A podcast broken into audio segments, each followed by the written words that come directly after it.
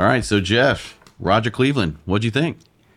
So I'm glad we reached out. I think Roger was able to come and, you know, articulate some things that are sometimes hard to talk about. And I think he just did it very gracefully. Oh, yeah. You can tell he's got a strong opinions and a perspective based upon experience. But For sure. I just think his advice was was solid. What did it sound like to you as you're listening to the two of us talk?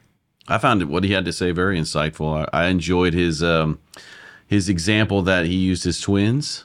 Uh, you know, uh, the uh, equitable versus you know, Equity. yeah, equity, Yeah. yeah, um, yeah. So that thought that was interesting because I, I hadn't had I hadn't had it explained to me that way. That you know that you may do separate things for them, but you still want equal outcome for both of them. So, Yeah, and the twins example is perfect, right? Because we can relate to being parents. Sure. You're a parent, I'm a parent, right? And so it's not easy. yeah, And so and we we treat our kids differently, right? right, yeah, Yeah, you're right. His example on that was perfect. And you might have noticed it's it's hard for me having you and him and as bookends to this conversation because you both have this impressive masculine voice and I got this high pitched nasally thing that comes out of me. So, you know, You it, it's humbling. fine. we do enough work with that mic you got there to, to try to ba- counteract that. So Yeah, you do magic. So thanks, Chris. Yeah, Roger Cleveland, he was awesome. So anyway, uh, we really appreciate it. You're gonna love you're gonna love this conversation. If this is challenging for you in any way, shape, or form as an educator, specifically to, you know, equity or an inclusion, whatever you call it, enjoy Roger.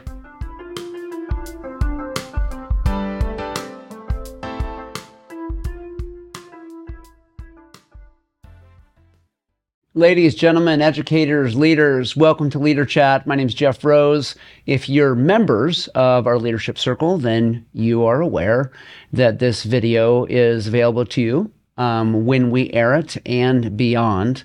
And many others listen to us via our publicly available podcast.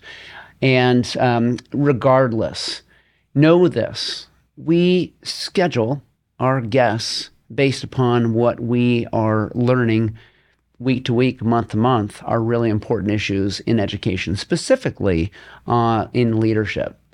So you probably notice if you listen to the show that a lot of our topics are usually aligned to what's kind of hot, uh, a considered a hot topic in districts and in schools, whether that's public, private, or charter.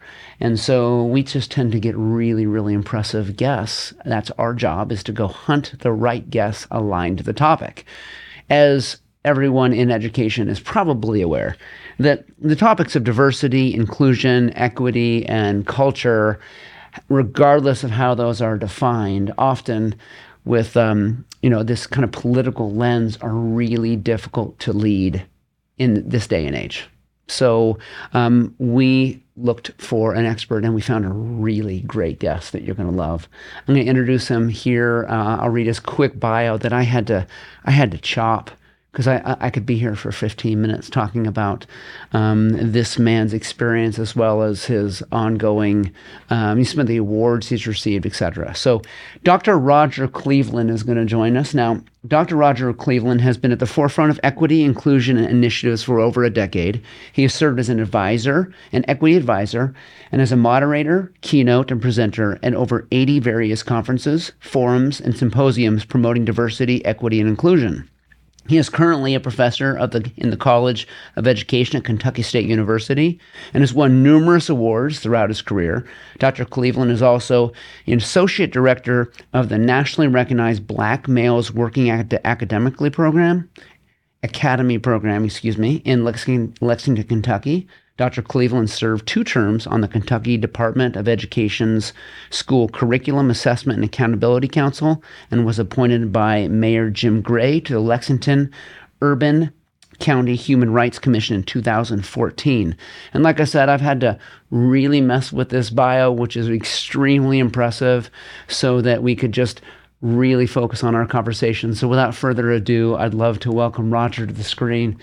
Roger, it's good to see you. Thanks for coming and meeting with us today.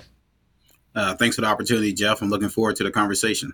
I am too, and and our our listeners know, um, and I'll just be really clear. Roger and I have talked in preparation for this show, so I've been um, anxiously awaiting this opportunity because um, I know, of course, what you do day to day is uh, just becoming what I think is extremely m- more important now than ever, but also maybe even more difficult. But I read your bio.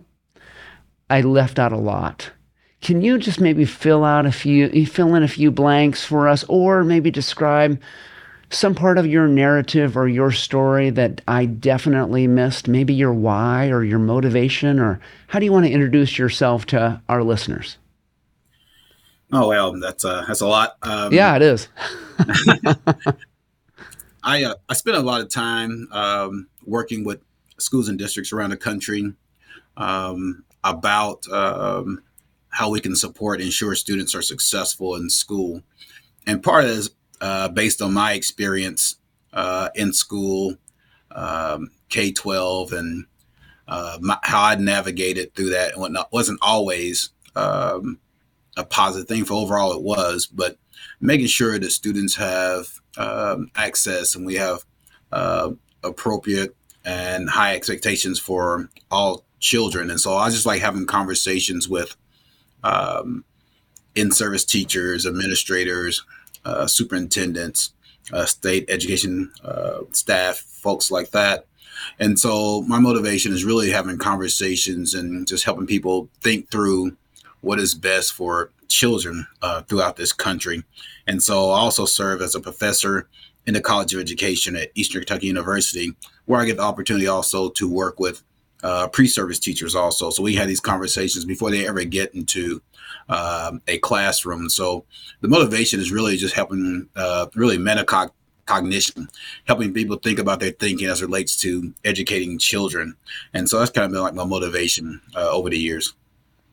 You know, I, I, I told you I want to focus our conversation on some themes, some themes where you have experience and expertise um, and can provide what I think will be a really helpful lens for for our leaders as part of our community. And so, I'm curious, you know, right now that if we look at the kind of social and political landscape, um, we know that there's there's there's a gap, right? There's this actually um, the gap currently is being described. I mean, we know that in the 1970s, when a nation at risk was first identified and written, um, over the next 20 years, there were these efforts to really support students who traditionally hadn't been successful in school. We made some progress. When I say we, say education throughout the country made some progress. Then we flatlined for quite some time, and now we know due to some factors that were, you know, challenging, specifically uh, the COVID chaos, we know that we've taken some steps backwards in terms of that gap. Now, it's also really hard to talk about, right? The, the E word, right? Equity has become extremely politically challenging to just discuss or mention or listen to a strategic plan, even though, in my opinion, I don't think it's a political word. I think identifies strategy based upon what I think kids need and deserve. But that's just my perspective. And uh, that is it. As you know, there are many others. So I'm curious what are you seeing right now in terms of trends in schools and in communities as you try to bring up these really and help lead these really important discussions and topics? What are you seeing?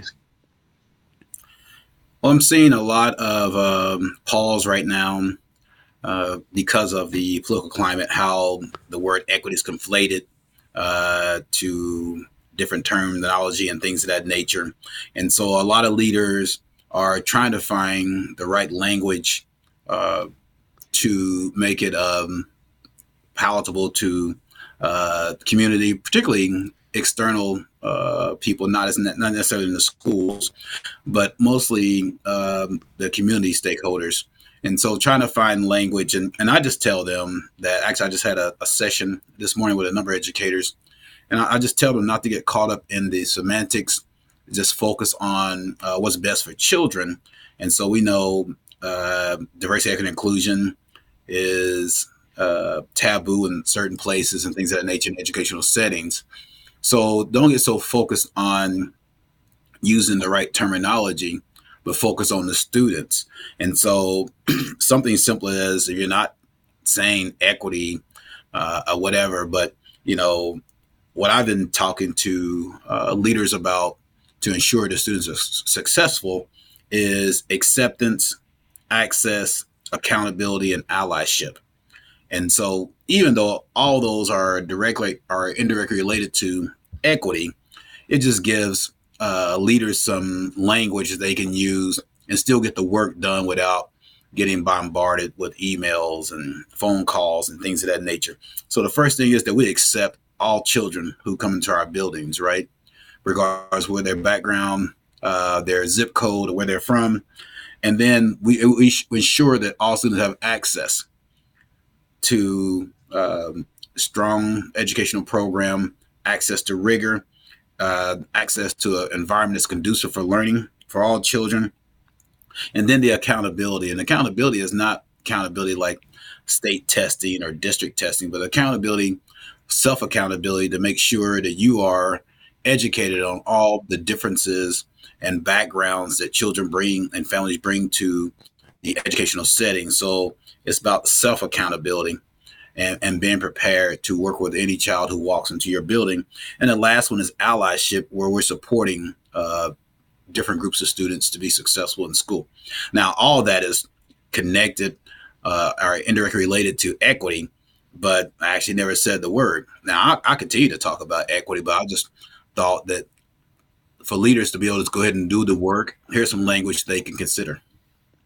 So, you know, it sounds like there's this uh, semantic and uh, bobbing and weaving that happens, right? Um, I've actually referred it to in the past as almost a covert equity strategy because if the word is the thing getting in the way, then you know how can how can we navigate so we don't have to use the word? I just I I, th- I think it's uh, I think it's sad and challenging that semantics can get in the way of such important work as it relates to supporting students based upon their needs, which I actually think parents even do in their own home.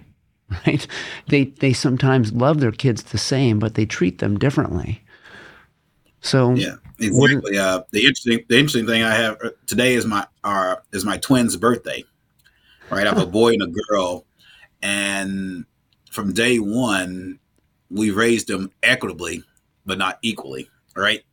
Uh, but we raised them equitably so they'll have equal outcomes. And so I always tell people that equity is the process, equality is the outcome. So if we give Jeff a equitable process from preschool through 12th grade, then he'll get what he needs for 13 years. And when he leaves high school, he's been prepared, as long as he has skin in the game, uh, to be able to navigate life and has just as many opportunities as other students uh, leaving high school. That's why I call it the opportunity gap, not the achievement gap. The achievement gap implies there's something wrong with the students. Opportunity gap is we're providing students, uh, we're not providing all students the same opportunities and equal opportunities to be successful in school.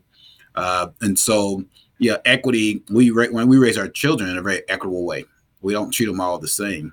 We want them to have equal outcomes, though. So here's what we'll do. I th- here's what you should do. You just start bringing your, your your your twins with you.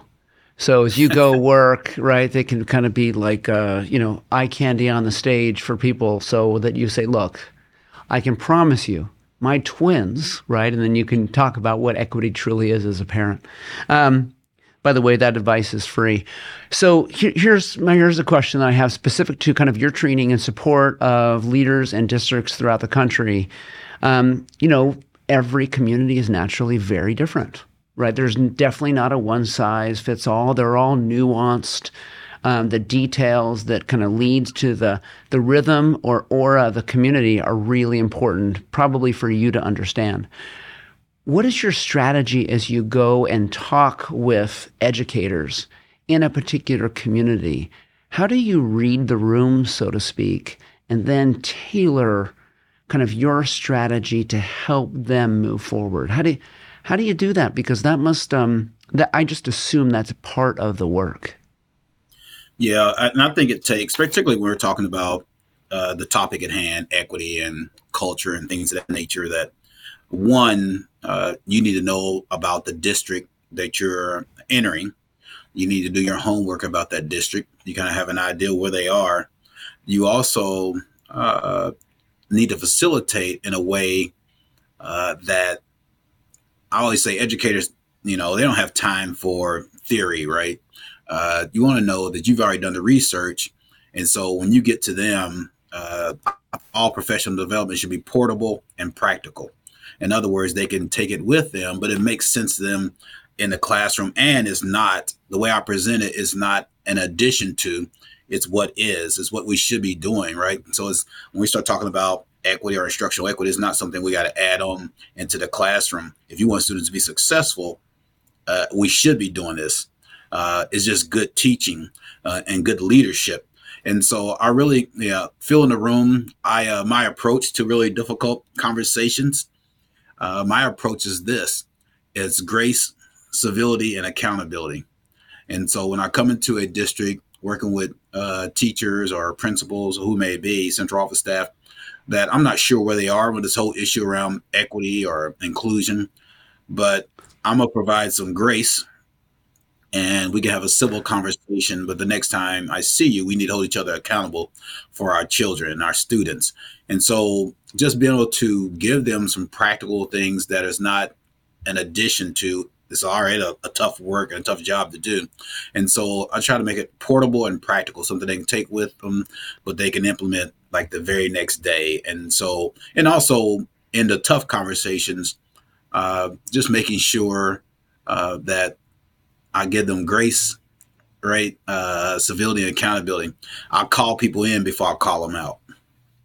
now, I, am curious. This is how um, I, I, I just assume that when, when you move forward, you know, kind of driven by, you know, grace, civility, and accountability, um, that often that's kind of paid back in, in return. And I assume that there are times that it isn't.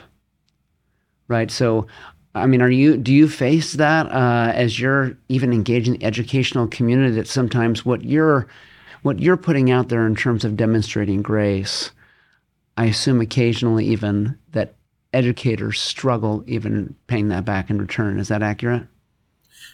Yeah, so I don't see it a lot, but I also see it if I'm with someone else. Um, I see more pushback with one of my colleagues, particularly if it's a woman or if it's uh, someone white, they may push back uh, with them. I don't get a lot of pushback. It's probably more silence uh, than anything else and, and so um, I just asked them in when I enter a school or school district, I asked them up front. I said, "What do you want today? Do you want a transactional experience or a transformative experience?" A transactional experience, I'm just give you some information, you take it and you go about your business and never implement it, do anything with it. Transformative, you want to grow, you want to expand your knowledge, and at some point in time you want to implement that and assess whether that worked or not. And so i'll put that up front and also put up front what it's about children. So if it's really about children we can take the adults uh, behaviors out of the uh, the equation and, and talk about what's best for children. And so very few people can argue that right? And so that's kind of like my approach. But i, I get some pushback but not too often. Yeah well i, I think the, the setup you just described is strategic right? It'd be it, it'd be hard for even an educator to say, look, and I'm just looking for kind of a, a transactional experience. I don't want to sit here and just and just get. I want to just sit and get. Um, like, of course, we try not to even do with our students. Um, exactly. I think I think that's smart. You know, you could say, hey, do you want to do you want to be passive or do you want to be active in this discussion? You let me know, and then we'll we'll lean in. Very few would say, oh, I'm looking I'm looking to be passive, right? So I think exactly. that's smart. So exactly. I, here's a, here's another thing. I want, I want to talk about cultural competency. Um, I think over 20 years ago, I started going through experiences and reading books and going through the process of assessing my own level of cultural competency. Um, but like many educational and social constructs, I think there's tons of misunderstandings relative to what cultural competency is, um, personally as well as for others. So how how do you, in a healthy way, in a in, in a graceful way, unpack what cultural competency is and maybe even what it isn't? You know, well, the first thing I do is I'll make sure that we're all on the same page. Uh, common language is really important, right? So you can't really have a really strong and effective discourse if we're talking about two different meanings. So one, I just lay out the uh, the understanding we mean by culture, and everyone, regardless whether you're a student or adult, all people process information from their own cultural lens, and they process new information. They connect what they don't know to what they do know. So if we already know that, and it's particularly in the classroom, um, and we know that we have to learn a lot more about our students. So I'll make sure we understand we're on the same page about culture, and culture goes beyond just uh, race and, and language, uh, religion. It goes much deeper than that. So keep that in mind. The other thing is that uh, cultural competency uh, really came out of the health field, right? And then education we jumped on a little later. Uh, but cultural competency really is about um, being effective in a different cultural context. So if Jeff goes from Atlanta to San Antonio, uh, the demographics uh, will be different there, right? And mm-hmm. the culture will be different. But he can still be an effective educator in doing that. And so the problem, well, it's not really a problem, but the difference is when you're with cultural competency, it's usually about knowledge, awareness, and skills, right? So Jeff's had all kinds of professional development. He's read some books. He's been in a couple of sessions with Cleveland. So now he goes to San Antonio and feels like he is prepared to be effective in different cultural contexts because he's built all these skills cultural knowledge, cultural awareness, and cultural skills, which is fine to some point. But the difference between cultural competency, one, it's not a, destination, it's a journey. But two, you have to move from there to be to think about cultural humility. And the difference between cultural humility and cultural competency, cultural humility asks you to do some self-reflection about yourself and about how your own cultural experiences and perspectives from the past influence how you interact with people who are different from you. And it also asks you to examine your own biases. Cultural competency doesn't ask you to do that. And so it's a step further. It's a lot of self evaluation and things of that nature. And so you have to go in, Jeff has to go into San Antonio being culturally humble and learning from the students and families that he's trying to work with. And, you know, so in other words, in cultural competency, Jeff, you may think you are the expert because you've had trainings and read books and things like that. Where where you have a cultural approach or cultural humility approach, you are the learner of that community, and so you're trying to learn from their their culture experiences and their backgrounds, so you can serve them better.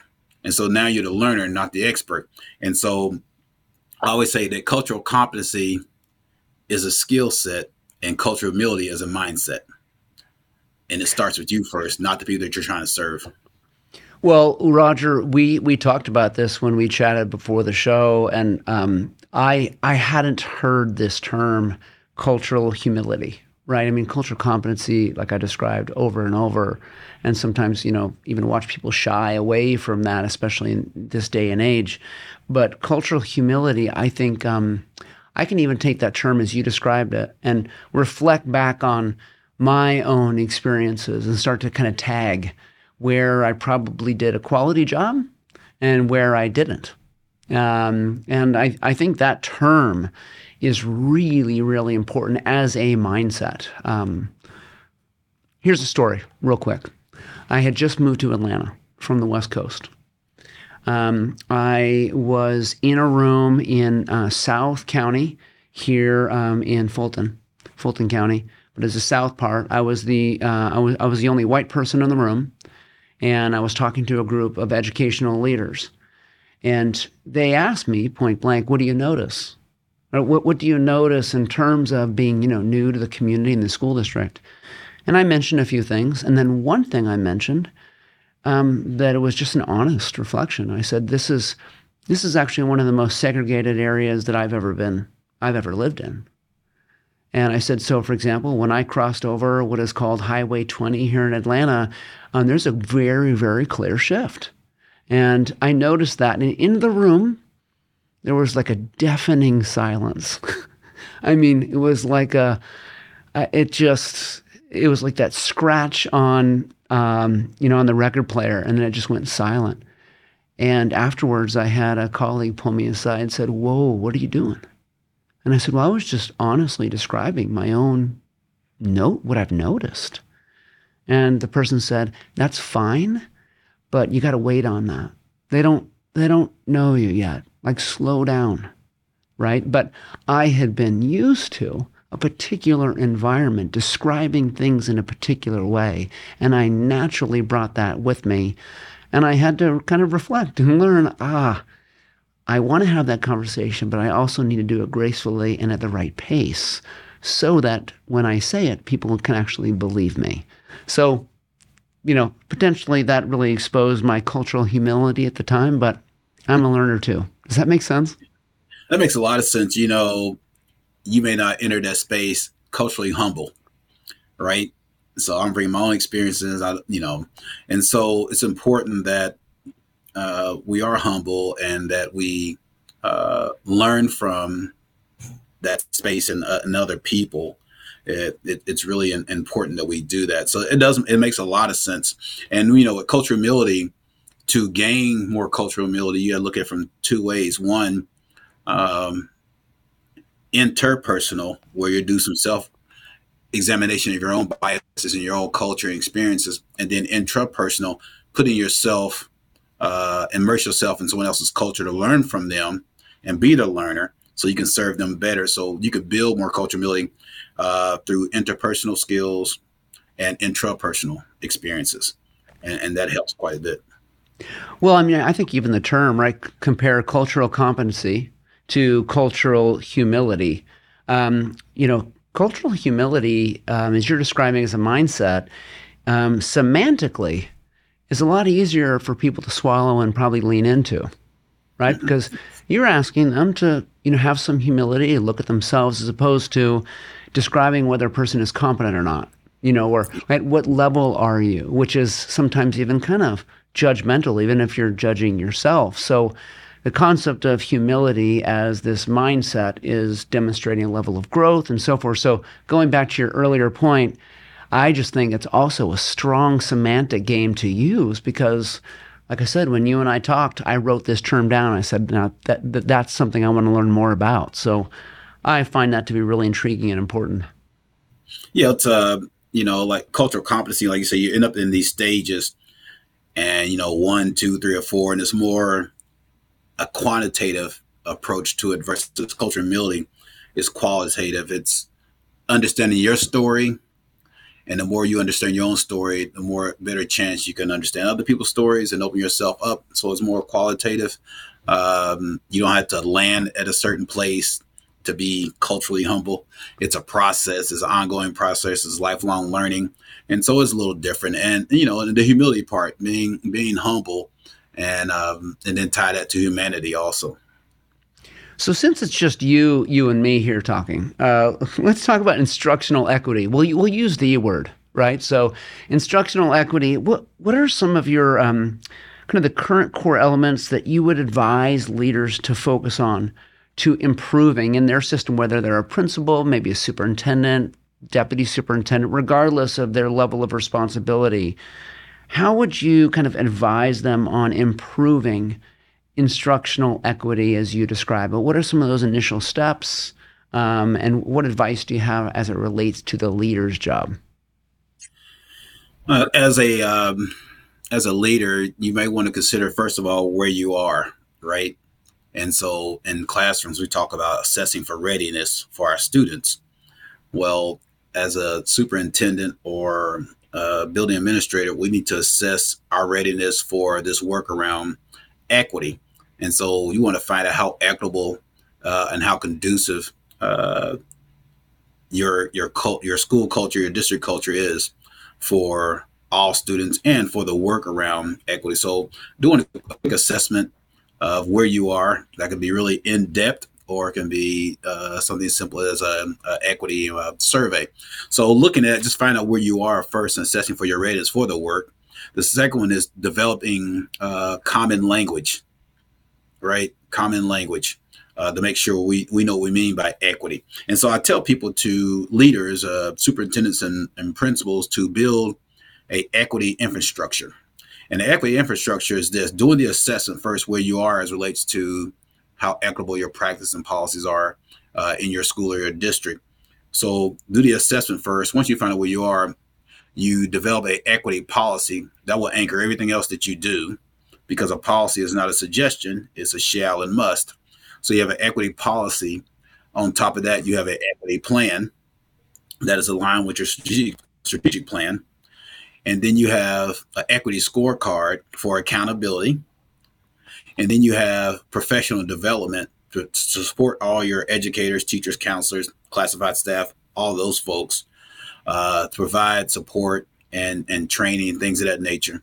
And then you know the last part of that equity infrastructure is having a, a external group like an equity council or equity committee uh, from community, and their role would be to support the district, but also to advise and make recommendations to the school board and the superintendent to ensure that equitable practices and policies are uh, embedded and actually exercised throughout um, that school year. So, creating an equity infrastructure, creating common language first, creating an equity uh, infrastructure is really important if you want to address it in a very systemic way. And ask yourself when it comes to issues around um, creating an equitable environment, learning environment, do you have a compliance culture or a commitment culture? And a compliance culture is you, the school's doing it because the district said you had to do it. A district's doing it because the state department said you had to do it. And a co- commitment culture is you're doing it because it's best for children. And you can ask yourself where, and you always assess where you are on a regular basis. Well, let's what, let's let's talk let's talk about the leader who may say, um, "I think I have a little bit of both." Right? I mean, to, be, to if they're very honest, I think that we have some people in our community that are doing the right work because um, they're held accountable to it or they're supposed to. And I think I also have some people that are doing it because they think um, it's simply the right thing. It's the, it's the noble thing to do on behalf of kids. So, do you advise specifically different strategies for each? Because if, if someone is just based focused on compliance, it's still important that we serve students, right? So, is there strategies regardless of the kind of commitment that is uh, maybe assessed by the district leaders?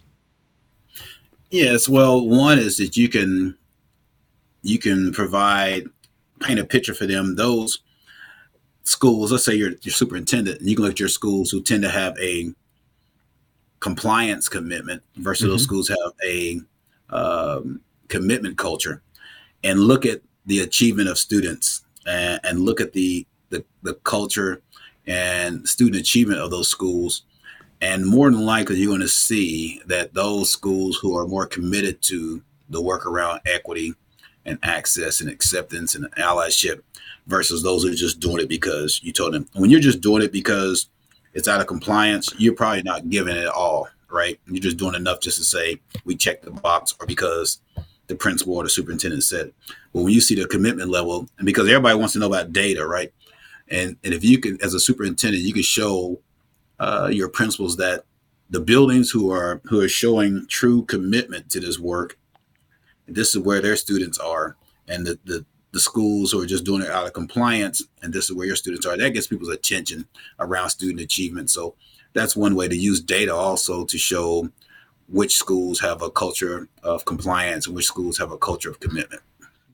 I love it. I used to advise others and say, let rather than you know try to be the police here, just let data be the mediator, right? Just exactly. just look at information and let's put it on the table and have an honest conversation around the data as opposed to focusing too much on opinions, right? Yeah, that's that's my question to uh, school boards in the last two and a half years, all the stuff around equity.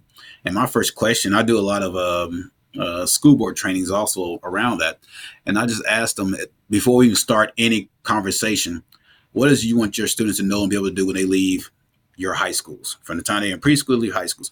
Well you know they want them to be successful things like that right? Who's going to say i don't want my students to be successful no board member is going to say that or superintendent. So when i say that and they all say we want them to be successful and things. Like, and then the next thing is I show them their data. Yeah. so, so it's always not working what you're doing right here. So you can call it equity, you can call it peanut butter. I don't care what you call it. I just want practices that are implemented is going to best impact children. Yeah, well done, well said. Okay, so how about courage? I I, I had a conversation one on one with the superintendent uh, today, and we just had this discussion on how sometimes it's it's difficult to do the right thing. You also have to lead with a lot of courage. There's a lot of risk in sometimes doing the right thing on behalf of students. Um, do you do, you must see the levels of courage this takes sometimes simply to do the right thing, whether you call it the E word or not. Even if you're talking about let's ensure that all of our students, regardless of their circumstance, are successful. Period. Yeah. Which all people agree still takes courage, right? You must see that all the time. It takes a lot of courage, and it also takes uh, a lot of energy, right? So we have a lot of superintendents who are just out there just tired because they have to fight through all this uh, semantics to get this work done, but also people are threatening uh, their jobs because they're trying to do the right thing for children. So yes, I see a lot of superintendents who are doing just courageous leadership and courageous work, even though their jobs may be in jeopardy, they still push it. And usually, by the time you get to that level as a superintendent, uh, you're in it for you know the right reasons, and so it's not too it's, it's difficult to go ahead and do the right thing, uh, but you know you've been built for that. And so yes, I see a lot of the uh, uh superintendents really and principals yeah. really demonstrating um, courageous leadership. And and and in 2023 it takes a lot of that. And so it's uh, I um, I just um, really give kudos for anyone who's a superintendent right now and a, a principal because all the things that you have to um, you have to go to go through just to be successful. But you know, I, I tell them to make sure you practice self care, give the world the best of you, not what's left of you. So you got to take care of yourself as a superintendent. You go through a lot. Yeah, w- well said. So, um, you know, one thing that we're known for in our leadership circle, which is our community, is, you know, we say circles are better than rows, right? This is the one thing that we do to provide content for our members as well as kind of our, our podcast. Everything else we do are these roundtable processes, right? Where leaders are helping leaders with their challenges, uh, their, their problems, and kind of guiding each other with pragmatic solutions and ideas and concepts. So, if you and I were to pretend we're around a, cir- a table, a circular table, we have principals, deputy superintendents, superintendents, educational leaders around the table. We're having this discussion on, you know, the E word, inclusion, supporting all students, what would you want your your final words of wisdom or your advice to be? What would you want to kind of leave them with? You're kind of dry, dropping the mic before before the conversation's over. What would you want them to hear? Well, that's a lot, probably quite a bit. Uh, one, I would tell them initially, just off the top, that you are the fact that you're an educator. Uh, it's tough to be an educator right now, and two, that you're an educational leader uh, and a learning leader uh, that I would just, you know, I would give them their kudos and thank them for the work that they do. And I would remind them of this about all the children in their school district. A child who is not embraced by the village will burn it down to feel its warmth. And so, if you don't create an environment that is conducive for all children, regardless how great the instruction is, um, you know, great teachers and things of that nature, a child has to have some kind of sense of belonging if they're going to bring all of who they are and their authentic self into that school and and, and give their all because if they don't see themselves um, in the curriculum. They don't see themselves in the instruction things of that nature. It it sends a message or conveys a message that this whole education thing is not for me. And you those are the children that you see leaving school prematurely. So i would just say that um, create, don't get caught up in the semantics. Focus on the data because what everybody wants to focus on, right? If you want to talk about you don't have to mention equity, but lay a foundation around accepting uh, students for who they are and their families, making sure that all students have access to a rigorous um, curriculum and instruction, hold ourselves accountable uh, to creating that environment for all children and families, and then allyship, um, supporting uh, those students and families. If you can write those four A's and lay that as the foundation uh, through just good leadership, then I think you know you'll be okay. It'll be tough, but you'll be okay. Well, it, of, of course it'll be tough as we we have described, but um, I, I, think you're right, and I, I, really appreciate the fact that you brought this back in some ways, just to, you know, the the age old instructional strategy of having relationships and loving our students, and if in fact they feel that from their very educators and they feel a part of a system trying to serve them it makes a difference in their overall motivation and ability to kind of lean in and and love us back, so to speak. Um, I just think at, at times we get really co- we get really focused on content. Um, when I think back to my moments in education, the great ones and the really bad ones, it didn't have anything to do with content. It had everything exactly. to do with relationships, right? Yeah. Um, I always say um, care before content, attachment before assessment. Beautiful, beautiful. well, this this topic, I I put the word out to several people, and one particular colleague wrote back to me and said, "Listen, if you're focusing on here, there's a guy named Roger Cleveland you should chat with." Hence, I emailed you and said, "Can we talk?" And I'm so so glad we're able to make this connection. I really appreciate your time, the noble work you're doing, supporting educational leaders throughout the country and um, serving us in this way by providing some just incredible, uh, stable, and focused, wise advice to leaders. So thank you so much, Roger. Thank you so much, Roger. Well, I appreciate the opportunity, Jeff. It was a great conversation with you. Indeed, indeed. Okay, thank you. Be well. Thank you. Ladies and gentlemen, so um, you'll you'll agree. Um, I, I know you will.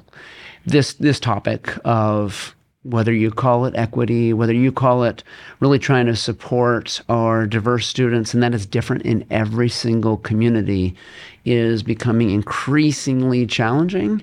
It's um, it's driving the need for more and more courage of our educators and our leaders, and we can't back away from it. But we need to do it strategically, and so um, Roger has provided us some really great advice. And um, the more that we learn, the better we can lead. Ladies and gentlemen, educators, leaders, be well.